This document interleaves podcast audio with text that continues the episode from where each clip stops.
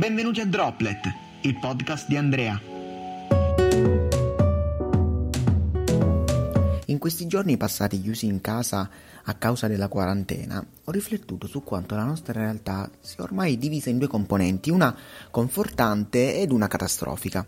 Ragioniamoci assieme.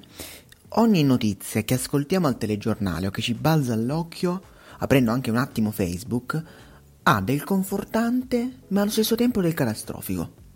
Il coronavirus non ha effetto sui bambini. Il coronavirus ammazza solo gli anziani. Non si muore per coronavirus, ma con il coronavirus. L'età media dei ricoverati è di 45-50 anni. Ma ci rendiamo conto che ormai siamo martellati di notizie su notizie che cercano di rassicurarci oppure ci mandano nel panico più totale. Siamo catapultati da un estremo a un altro. E questo perché ormai siamo divenuti ipersensibili all'incertezza. Che significa?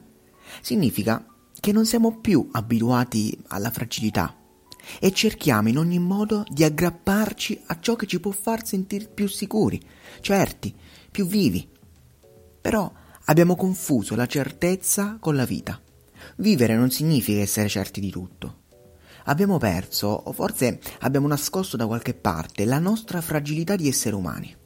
Alessandro Daveni ha scritto un bellissimo libro su Giacomo Leopardi, si chiama L'arte di essere fragili, proprio per elogiare la grandezza del più grande poeta italiano moderno, che risiedeva nel, per l'appunto nell'essere fragile, come un bicchiere di cristallo. La fragilità non è un problema, non lo deve essere. Secondo un'antica tradizione giapponese, se un oggetto a noi caro cade e si frantuma in mille pezzi, lo si può ricostruire mettendo insieme i cocci con l'oro, per renderlo ancora più prezioso di prima. Oggi stiamo cercando di unire quei cocci, con qualunque cosa. Abbiamo però bisogno di un collante adatto. Questo perché la nostra fragilità è parte di come è strutturato il nostro cervello. Quando non ci sa dire se qualcosa sia pericoloso o meno, semplicemente tutto comincia a sembrargli potenzialmente pericoloso e stressante. Abbiamo più paura dell'ambiguità che del pericolo stesso.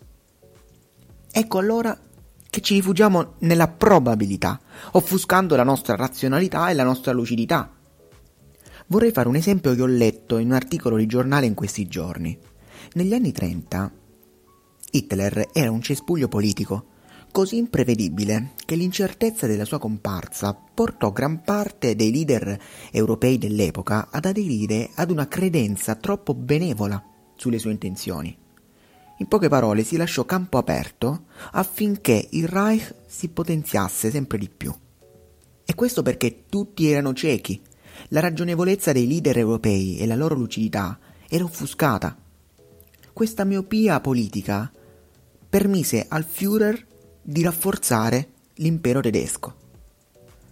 Per tornare al coronavirus di questi giorni, questa epidemia ci sta mettendo alla prova con la nostra incertezza un'incertezza che ci appartiene da sempre e non si limita a disturbarci psicologicamente, socialmente, ma soprattutto fisiologicamente, innescando nel nostro cervello un meccanismo che ci manda nel panico più totale. In poche parole, cadiamo in una trappola di dubbi collettivi che ci interessano tutti, ma non come popolo italiano, come popolo cinese, come specie, come una specie umana, un'unica specie umana. Sicuramente questa crisi globale ci potrà aiutare a riflettere su quell'equilibrio precario in cui viviamo ogni giorno, sul nostro agire più responsabilmente e razionalmente, per minimizzare il rischio di essere contagiati e di contagiare, ma soprattutto ci farà riflettere su quanto sia importante accettare il fatto che non possiamo controllare o risolvere tutto dovremmo un attimo tornare a familiarizzare con l'idea che non siamo degli esseri perfetti, non siamo dei giganti capaci di controllare ogni cosa. Al contrario, siamo talmente piccoli da essere spaventati da qualcosa che non vediamo, ma che ci gira intorno continuamente come un virus. Siamo esseri fragili, sensibili, incerti, ma che proprio attraverso la fragilità, la sensibilità e l'incertezza esploriamo il mondo che ci circonda e affermiamo le nostre qualità.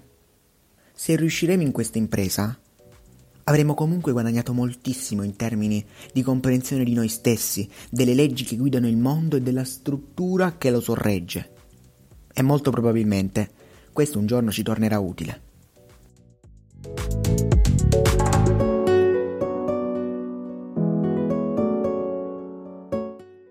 Questo è stato Droplet, noi ci vediamo al prossimo podcast.